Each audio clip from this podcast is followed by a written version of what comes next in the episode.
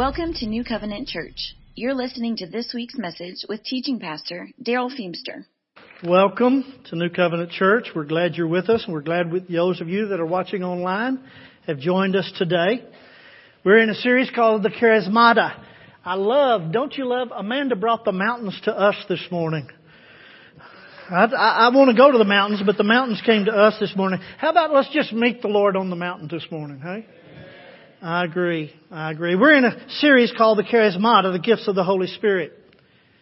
At New Covenant Church, at N C C, we believe that all the biblical gifts of the Spirit continue to be distributed by the Spirit today. And that these gifts are divine provisions central to spiritual growth and effective ministry. And that these gifts are to be eagerly desired, faithfully developed, and lovingly exercised according to the biblical guidelines. These gifts, the gifts of the Holy Spirit, are found in three New Testament books, and a fourth one mentions them, but three New Testament books. Seven functional gifts are in Romans twelve, six through eight, where Paul tells us about prophecy and service, teaching, exhortation, giving, administration, and mercy. In Ephesians four eleven, we have five ministry gifts or office gifts. The Scriptures, Paul tells us that Jesus gave to the church apostles, prophets, evangelists, pastors, and teachers for the equipping of the saints for the work of the ministry. The ones we've been looking at is First Corinthians chapter twelve. So if you have your Bibles, turn there. In chapter twelve, verses eight through eleven, there's the nine manifestation gifts. Some others are mentioned in verse twenty-eight also, but, but the nine manifestation gifts are... Or uh, in First Corinthians chapter twelve. So I want us to begin reading this morning First Corinthians chapter twelve, verse seven. But to each one is given the manifestation of the Spirit for the common good. For to the one is given the word of wisdom through the Spirit, and to another the word of knowledge according to the same Spirit, to another faith by the same Spirit, and to another gifts of healings by the one Spirit, and to another the effecting of miracles, and to another prophecy, and to another distinguishing of spirits, and to another various kinds of tongues, and to another the interpretation of tongues. But one and the same Spirit works all these things, distributing to each one individually just as He wills. There's differences in the gifts, the function gifts and the ministry office gifts. Those probably are residential. In other words, you have that gift. It's a gift of the Holy Spirit. If you've been called by God and put in a place like a prophet or pastor or teacher or those guys, you have that gift, and that, that stays. The, the gifts and callings of the Lord are irrevocable. But the nine manifestation gifts are different. They're not necessarily residential. They, they are rather spontaneously granted enablement, given by the Holy Spirit as the need arises and as the Holy Spirit sovereignly determines. These gifts manifest the Holy Spirit. They literally show off God. They show God for who He is through the lives of His people. And they accomplish His purpose for the glory of God and for the good of others. The nine manifestation gifts are probably the most argued over. In fact, I read some, I read uh, as I was studying it, at least fifty percent of today's church world do not believe these are still in operation, let alone practiced in any biblical manner. And if they say they do believe it, they also, that's the places of arguments, they, there's confusion, there's controversy, and much division in the body. We believe in the continuation of the gifts of the Spirit because we believe that's what the Bible teaches. And so we want you to understand that. Many of us have had teachings. We've been all, all of us probably, if you've been raised in church, you've heard or misheard or misunderstood, you've told, been told not to, you've been told to, all those kind of things. And so this morning, I just want to share with you, and we're going to go through the list quickly, and then I, I, I feel like I've got one that God's told me to, to share more detail with. So the manifestation gifts of the Holy Spirit in verse eight, nine, ten are the word of wisdom. You know I like Greek. So logos sophias. It's a spiritual utterance given by the Holy Spirit, supernaturally disclosing the mind, purpose, or the way of God as applied to specific situations. The word of knowledge, logos, gnosis. It's a spiritual utterance of facts that you humanly did not understand, that there's no way you to know it, but except by revelation of the Holy Spirit. And, and, and what it means is that it can be in the past, in the present. Uh, wisdom talks about the future. Knowledge talks about what's present. Then the gift of faith, pistis. It's a spiritual enabled confidence and assurance in God. The Holy Spirit inspires dynamic power which realizes and releases the energy contained in the promises of God into a need or a situation, a gift of faith. And then there's gifts of healings, and, and those words are both in plural, charismaton and iamaton. The Holy Spirit gifts the abilities to bring about the cure or the remedy that bring many kinds of healings. And then there's effecting of miracles, literally works of power, energamatos dunamion. The supernatural power to accomplish something that's beyond the ordinary course of natural law. And then there's prophecy, prophetes. It's to tell forth or to, to speak forth God's message through inspiration of the Holy Spirit. Then there's the distinguishing of spirits, the diakrisis pneumaton. It's the Holy Spirit enlightenment to discern the spiritual realm and especially detect, to detect the true source of circumstances or motives of people or situations. Then there's kinds of tongues. Genos glossa. It's Holy Spirit imparted utterance in an unlearned speech of a different sort, species, or category. The geno means species or sort or kind or category. And then there's the interpretation of tongues, hermeneia glossa, the supernatural understanding of a message in tongues which can be delivered in an understandable language of the hearers. It's not a translation, it's an interpretation. Now, you know how much time you can take talking about these nine? In fact, I've already talked to Pastor Chris. Probably in the fall, we're going to develop a, just a class that we're going to be going through the gifts of the Spirit. as, as, And so I'll be teaching on this more and more and more. But this morning, I just wanted to give you a rundown. But here's the point that I'm making, because uh, to be honest, which of these gifts gives the most problem in the church? Tongues.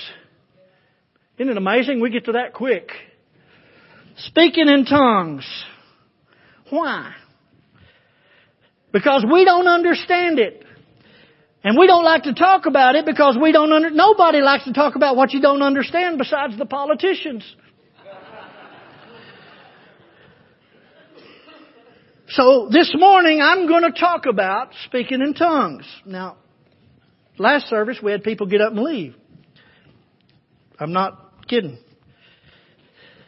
It was in the middle of it, though. I'm sure they were sick of me. And I want you to hear my heart. Actually, I'm not going to talk about it. I want Paul to talk about it. I want Paul to tell us. You see, what's up? Well, Paul died a long time ago. Paul's very much alive in the Scripture. Paul's very much teaching. Paul's very much preaching. Paul, Paul's very much in tune with God. And so this morning I want to just, let's just allow Paul to answer our questions about tongues. Is that okay with y'all? All right.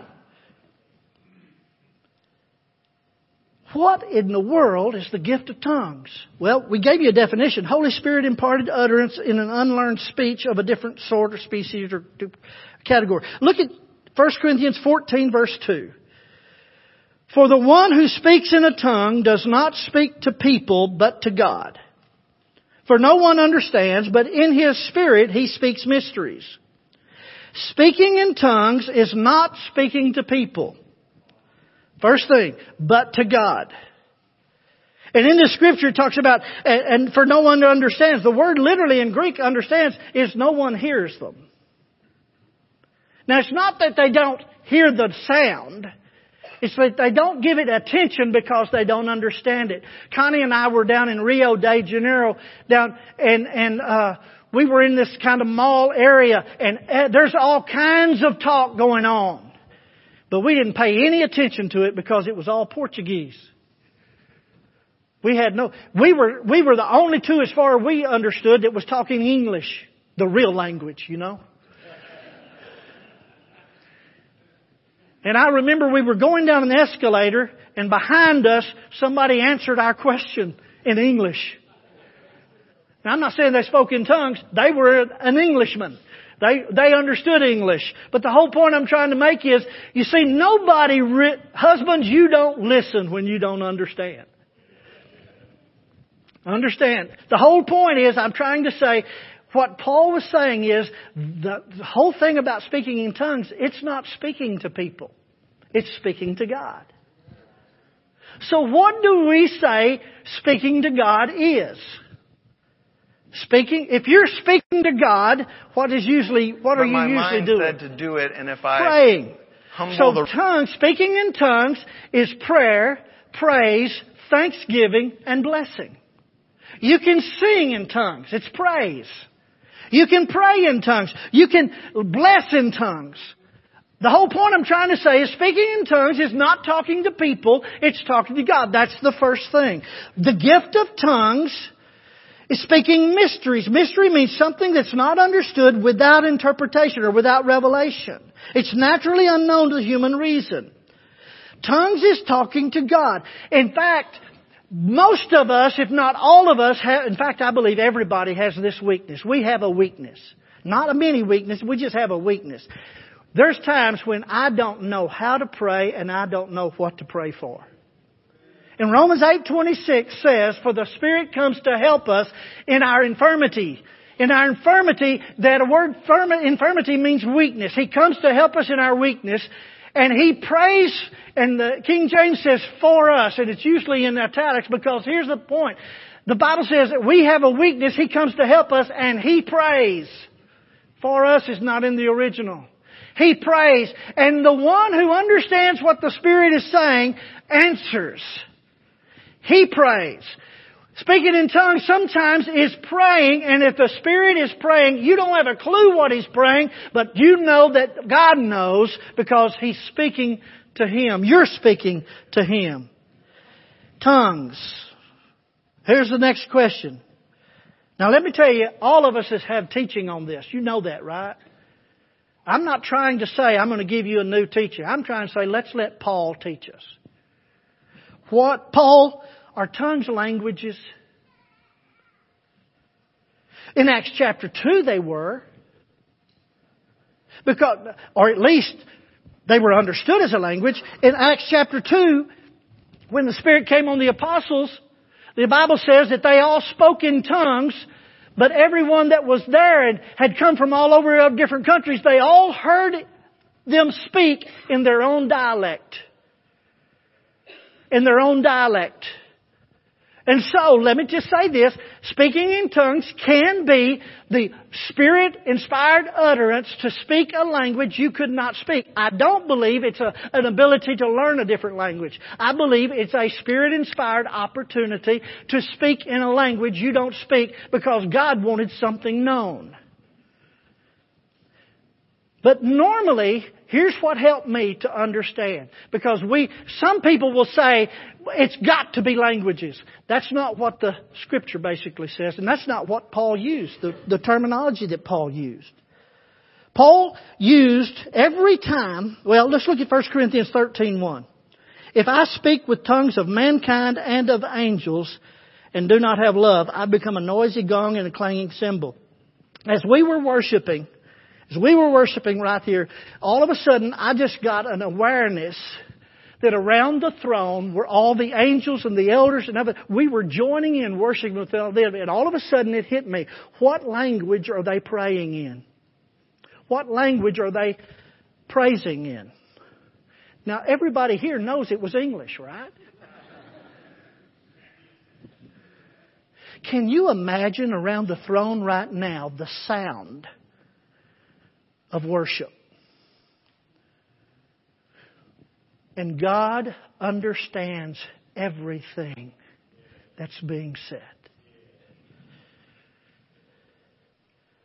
We're not the only ones that know Him. We're not the only ones that praise Him. And when you really get down to it, we're kind of arrogant to think that God has to do it in our language. And so when Paul wrote the words, speaking in tongues, in Greek, it's very literal. Very, it's, it's the same. Every time, every reference to speaking in tongues that I found in the New Testament, and I don't think it's, it, it's always laleo glossus. Laleo glossus.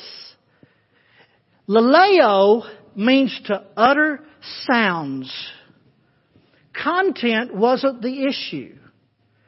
The issue was the speaking. The speaking. It wasn't about content, not that word. You see, there's another Greek word that every time it's used, lego, L E G O, lego, every time it's used, it's distinct words. It, it is words, uh, definite words, connected and significant speech equaling a discourse.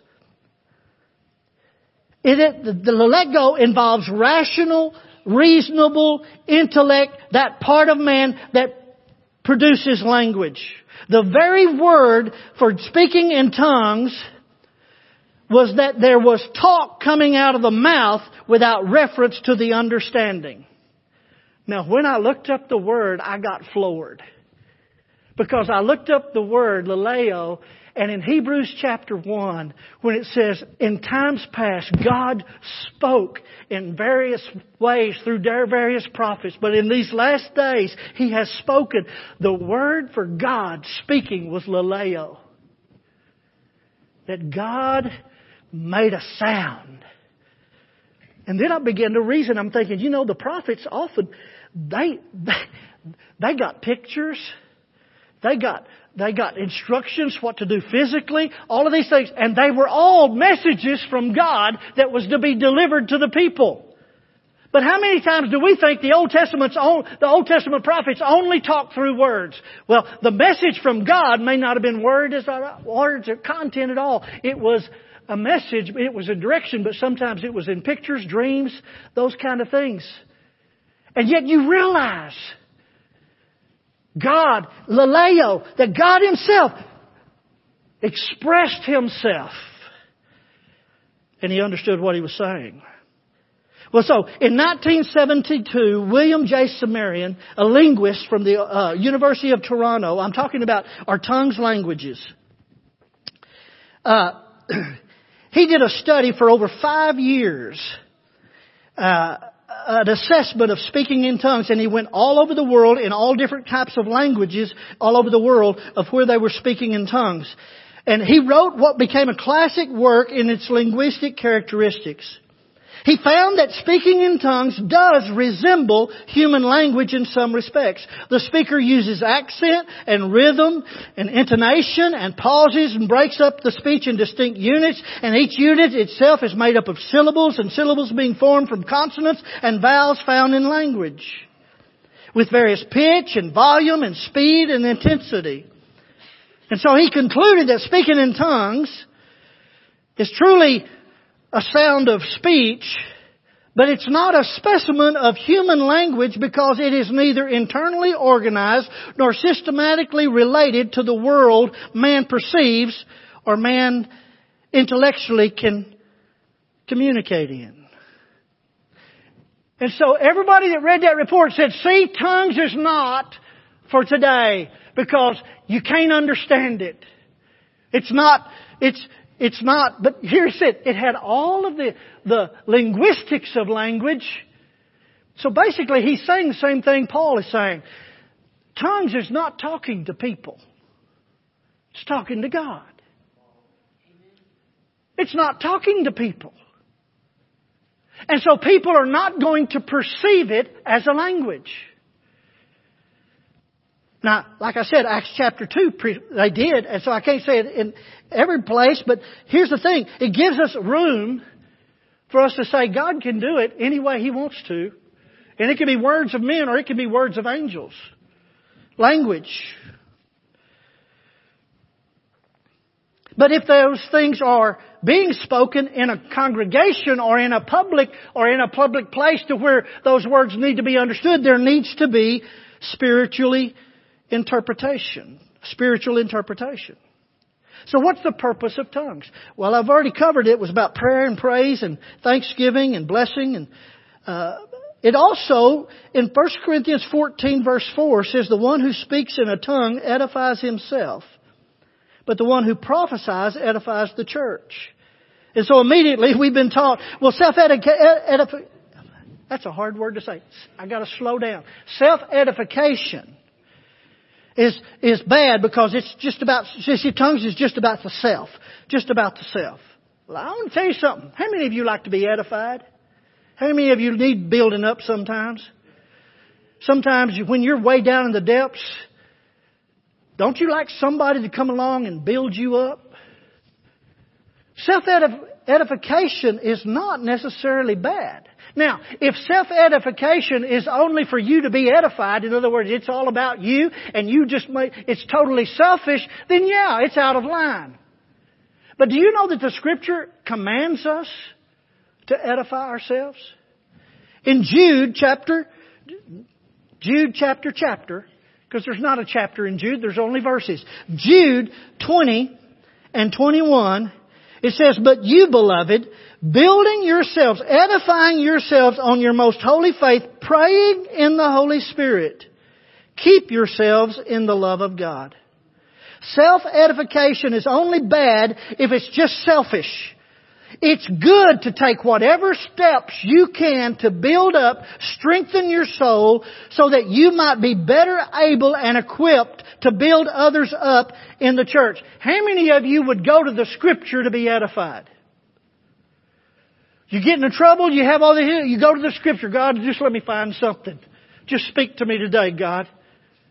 Well, there's another way too, that you can go to God speaking what you don't even have words to say, and you can go to God and in, in the spiritual language that God gives, you can let the Spirit pray through you, and you know that He's praying according to the will of God because it's the Spirit praying to the Spirit. It's Spirit praying to God. The whole point is, it can build you up the same way you think the Scripture can build you up. Now, is, I am not saying that tongues takes the place of Scripture. I'm saying that tongues can edify you, can give you, it, it can lift you up, it can strengthen you, it can establish you, it can help you get through your day.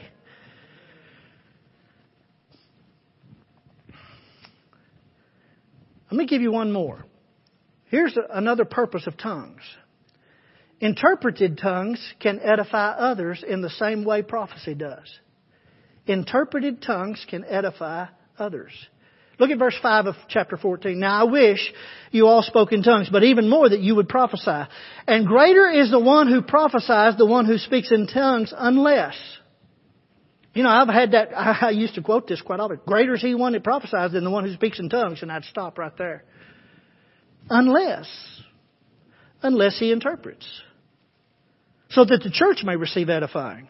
The unless makes it equal to prophecy in edification if it's interpreted.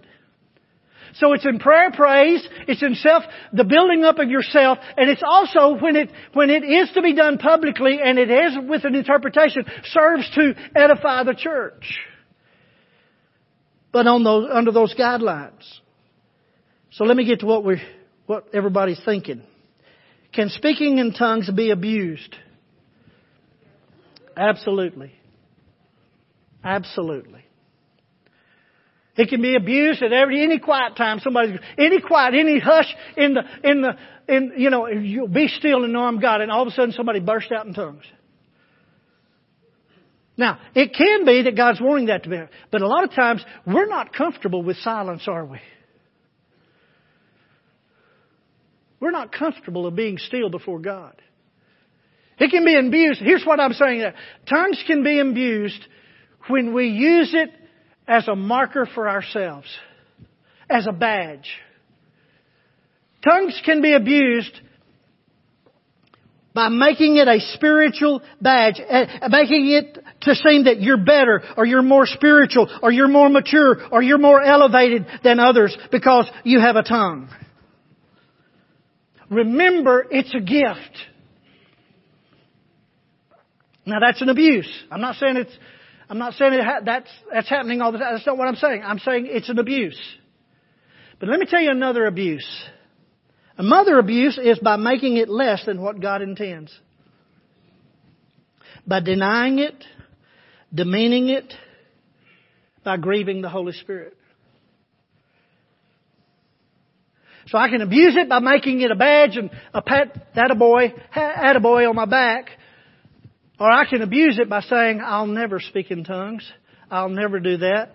I don't believe it's happening. I don't believe it's for today. I can abuse it the same way by demeaning it and denying it and making it something that God never intended it to be. A division. Now let me ask you a question. Which is worse? Somebody speaking in a tongue at a wrong time or somebody denying it forever?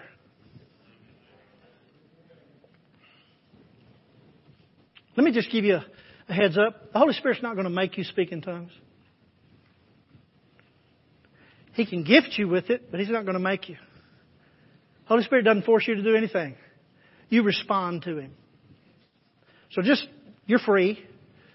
Some of you will never speak in tongues. I don't say that as saying that you, you will never. And that's okay. In fact, verse thirty says, all don't speak in tongues, do they? And the answer is no. It's not about the tongue. But, but for me to say that nobody can is dangerous territory. So what's our problem? What's our problem in the twenty-first century, heading quickly to the twenty-second? What's our problem? Verse fourteen, I think, is the essence of it in chapter fourteen. First Corinthians fourteen fourteen. For if I pray in a tongue, my spirit prays, but my mind is unfruitful. I can hear everybody say, amen. If I pray in a tongue, my mind is unfruitful. So our next thought is, then don't do it. Don't do it. If your mind is unfruitful, it's of no value. It doesn't do any good. There's no problem. There's no purpose in it. So here's the thing. We've come to believe that nothing is of spiritual value unless it passes through the cerebral cortex of the brain and can be intelligently understood by me. Any notion that the Holy Spirit might engage with the human spirit directly, bypassing the conscious thought processes, is an abomination to most of us. If it's spiritual, and if it's spiritually profitable, it must be intelligible. I must understand. Now who's playing God? Well, what about Proverbs three, five, and six? I've got to understand. Trust in the Lord with all your heart. Come on, say it with me. And lean not on your own understanding. In all your ways, acknowledge Him, and He will direct your path, make your way straight, make your way smooth. Don't lean on your own understanding. One of the biggest lies the enemy is telling to us this day is it's got to make sense or else it's not God. It's got to make sense or else it's not God. It's a lie of the enemy. Paul's response for many would say, to his mind, to his mind being unfruitful, then you should stop speaking in tongues altogether. Shut it down, forbid it. It's not for today. But that isn't Paul's conclusion at all. No sooner does he say that his mind is unfruitful than he declares his determined purpose. Look at, look at verse fifteen of chapter fourteen. What is the outcome then? I will, I choose, I will pray with the Spirit and I will pray with the mind also. I will sing with the Spirit and I will sing with the mind also. Clearly, Paul believed that a spiritual experience beyond the grasp of his mind, beyond the rational, was still profoundly profitable. He believed that it wasn't necessary for an experience to be rationally profitable for it to be spiritually beneficial and glorify God. So we're just going to let Paul teach us. So Paul, what do you say? What do you want to say to us this morning? What are you saying in First Corinthians twelve and thirteen and fourteen? Let me give you three, three words of Paul. The first one's chapter fourteen, verse five. Now, I wish you all spoke in tongues. I've noticed I haven't got a, an amen in this sermon at all. No, no amens. I just kind of feel the... I'm going to say it again. What's Paul saying? Verse five of chapter fourteen. Now, I wish that you all spoke in tongues. I, I begged for it, didn't I? Number two, Paul, what are you saying? Verse eighteen. I thank God I speak in tongues more than all of you, than you all. I wish you all spoke in tongues. I thank God that I speak in tongues more than all of you. One more, verse thirty-nine.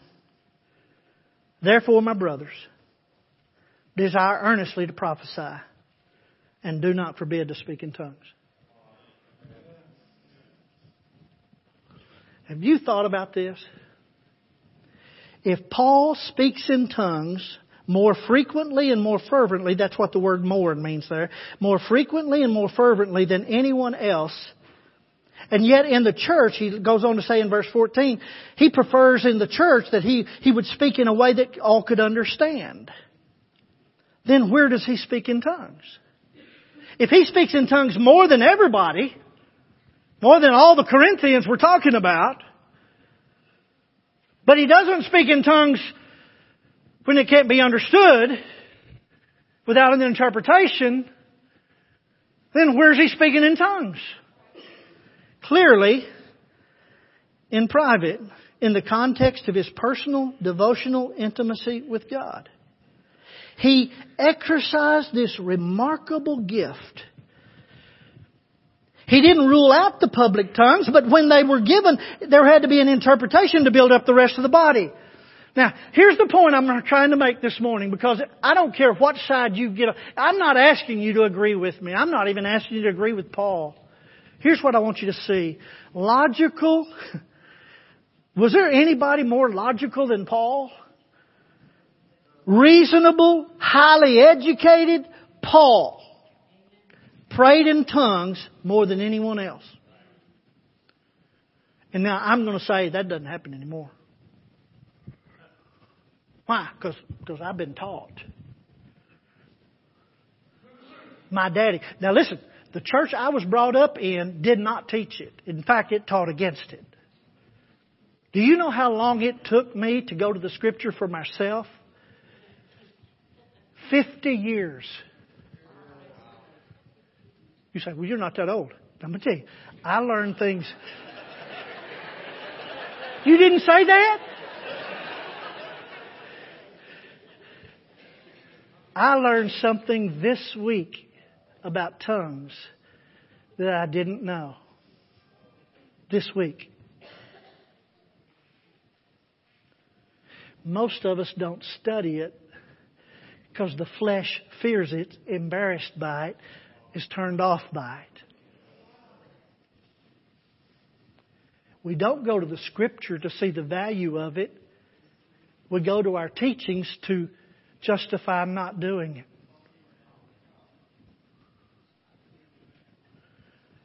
I was taught. And even when I thought it was a real thing, I could not get my head out of the way. I could not get my thoughts.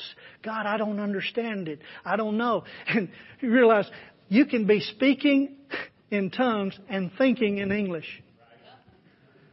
Let me tell you how you do it. You're speaking in tongues and you're saying, this is not real, this is not real, this is not real, and you're speaking it. You're thinking in your language, but you're speaking in something you don't understand. And it can all happen at the same time. But it's not real. Who says? Paul didn't say that. The man who wrote the book of Romans, he's known as the greatest theologian outside Jesus himself. He's the man who took on the philosophers of Athens and took them out, basically, in Acts seventeen. That Paul not only believed in the spiritual value of praying in tongues, he also himself practiced it. So I'm not going to say, well, that was you, Paul, not me. This week I kept hearing, to each his own. To each his own. So I heard it so often that finally I looked it up. What is that? See, we say to each his own when we want to show that we can disagree with someone but respect the opinion anyway. There's a lot in the body of Christ that will not agree with what I've just said to you. It's okay. It's okay. They're still my brothers in Christ. I trust that the Lord is working what He's wanting to work in and through them. And, and there's a lot of people who will disagree with what all that we're talking about. That doesn't matter.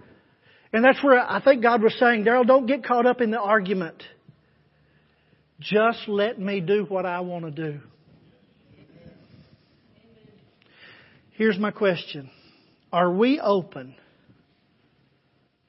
Are we open to the gifts of the Spirit?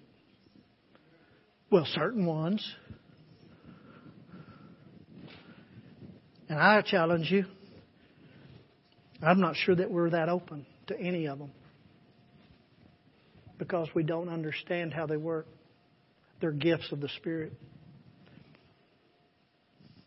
Now, the Holy Spirit will not force you to do anything. You don't have to speak in tongues. Many of you won't. I already told you that. And let me say this. There's no indication anywhere in the Bible that I've found that people who speak in tongues lose control or become unaware of their surroundings or become ecstatic. Paul insists that the one who's speaking in tongues can start it and stop it at will. There's a vast difference between an experience being ecstatic and being emotional. Tongues can be highly emotional and exhilarating, brings peace, joy, and intimacy, but that does not mean it's an ecstatic or it's a trance. Jack Hayford went on to be with the Lord this this this year. He wrote in, a, in one of his books, he says, I, he believes that the gift of tongues is limited in its distribution, talking about the public gift of tongues, and its public exercise is to be closely governed. But there's a grace of tongues that is so broadly available that Paul wishes that everybody could enjoy its blessings, which includes distinctive communication with God, edifying of the believer's private life, his soul, and worship and thanksgiving with beauty and propriety. Not every Christian will exercise the public gift, while any Christian may expect and welcome the private grace of the spiritual language in their personal time of prayer, praiseful worship, and intercessory before God. I've been personally challenged by what the Holy Spirit has shown me this week. I don't want to reject anything the Holy Spirit might be doing in my life or in New Covenant. I open my heart wide to my loving Heavenly Father. When I ask Him for bread, it's not going to give me a snake. And the Holy Spirit, who is here to empower the church to do the work of the ministry. I thirst for Him, for more, for His gifting. Whatever that might be. I read you a whole list of nine. I don't care. I just don't want to deny Him or reject Him or refuse Him and grieve Him. I invite you this morning to open up your heart. I'm not talking about open up your heart to speak in tongues. That's not what I'm talking about. Open up your heart to the Holy Spirit so that He can gift you with what He wants you to have.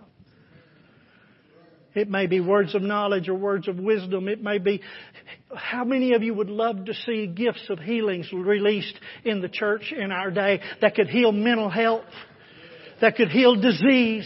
all kinds of healings.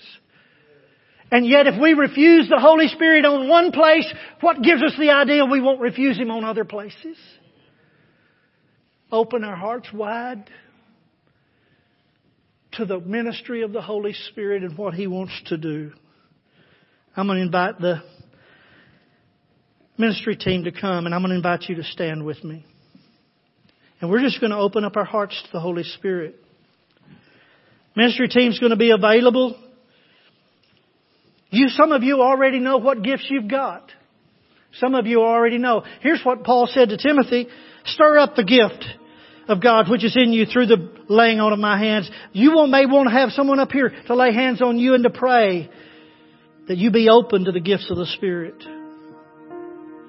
In John seven, chapter, chapter seven, verses thirty-seven through thirty-nine, the record, it says Jesus stood at the pool and he He shouted out, if anyone is thirsty, let him come to me and drink. He who believes in me, as the Scripture said, from his innermost being will flow rivers of living water. But this he spoke of the Spirit, whom those who believed in him were to receive. Paul says to each one of you is given the manifestation of the Spirit for the common good. All the gifts. All the gifts. All the gifts. Open your heart. As Amanda sings, we invite you to respond to the Holy Spirit.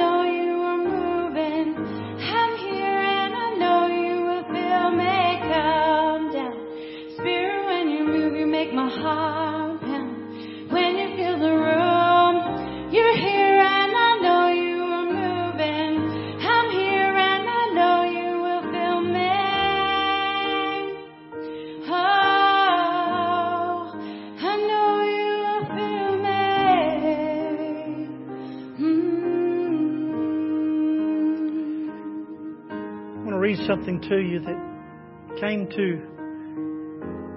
Pastor Chris and I by email.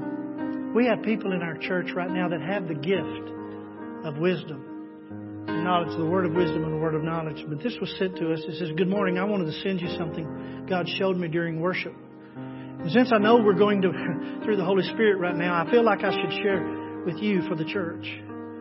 During the song, Come Rest on Us, I saw small tornadoes of wind going through the room looking for hearts who said, I'm here, use me. Surrendered hearts saying, here I am, Holy Spirit. Then the small tornadoes would land above the heads of those God saw their hearts were ready to give for His great move and outpouring. As they landed on people, I saw them being lifted up in the tornado wind and swirling just like the scene in Beauty and the Beast, where the beast was transformed into the wind and turned into a man. I saw the Holy Spirit wind lifting people and taking off the old and changing it into new. Taking off the former and replacing it with His new clothing and power. All the shame, the negative mindsets, anything that was holding back was ripped away in the wind of the Holy Spirit. And each of these people were brought back down with new God-given clothing of power, equipping for what God has for them. New kingdom mindsets, new identities, new callings, and assignments for God. Then the small tornadoes of wind joined together and became one big One, one big tornado over the roof of the church, and the Holy Spirit poured out His presence over all of us. I heard Him say, "This is my invitation to you to be a part of what I'm doing now, to be partnered with me so I can use you to change lives and be Jesus to this town and community and even the world. Don't miss what I'm doing. I'm doing a new thing. I'm calling you." Aaliyah, this is the one who sent the message. And she's been walking with us for years now. The gifts are already here. Let's stir them up for what God's doing.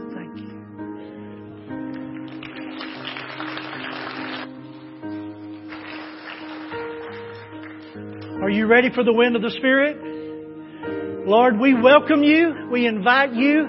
Do what you will with the people surrendered to you. In Jesus' name. And all God's people said, Amen. Amen. May it be so. God bless you. Thank you for being with us this morning.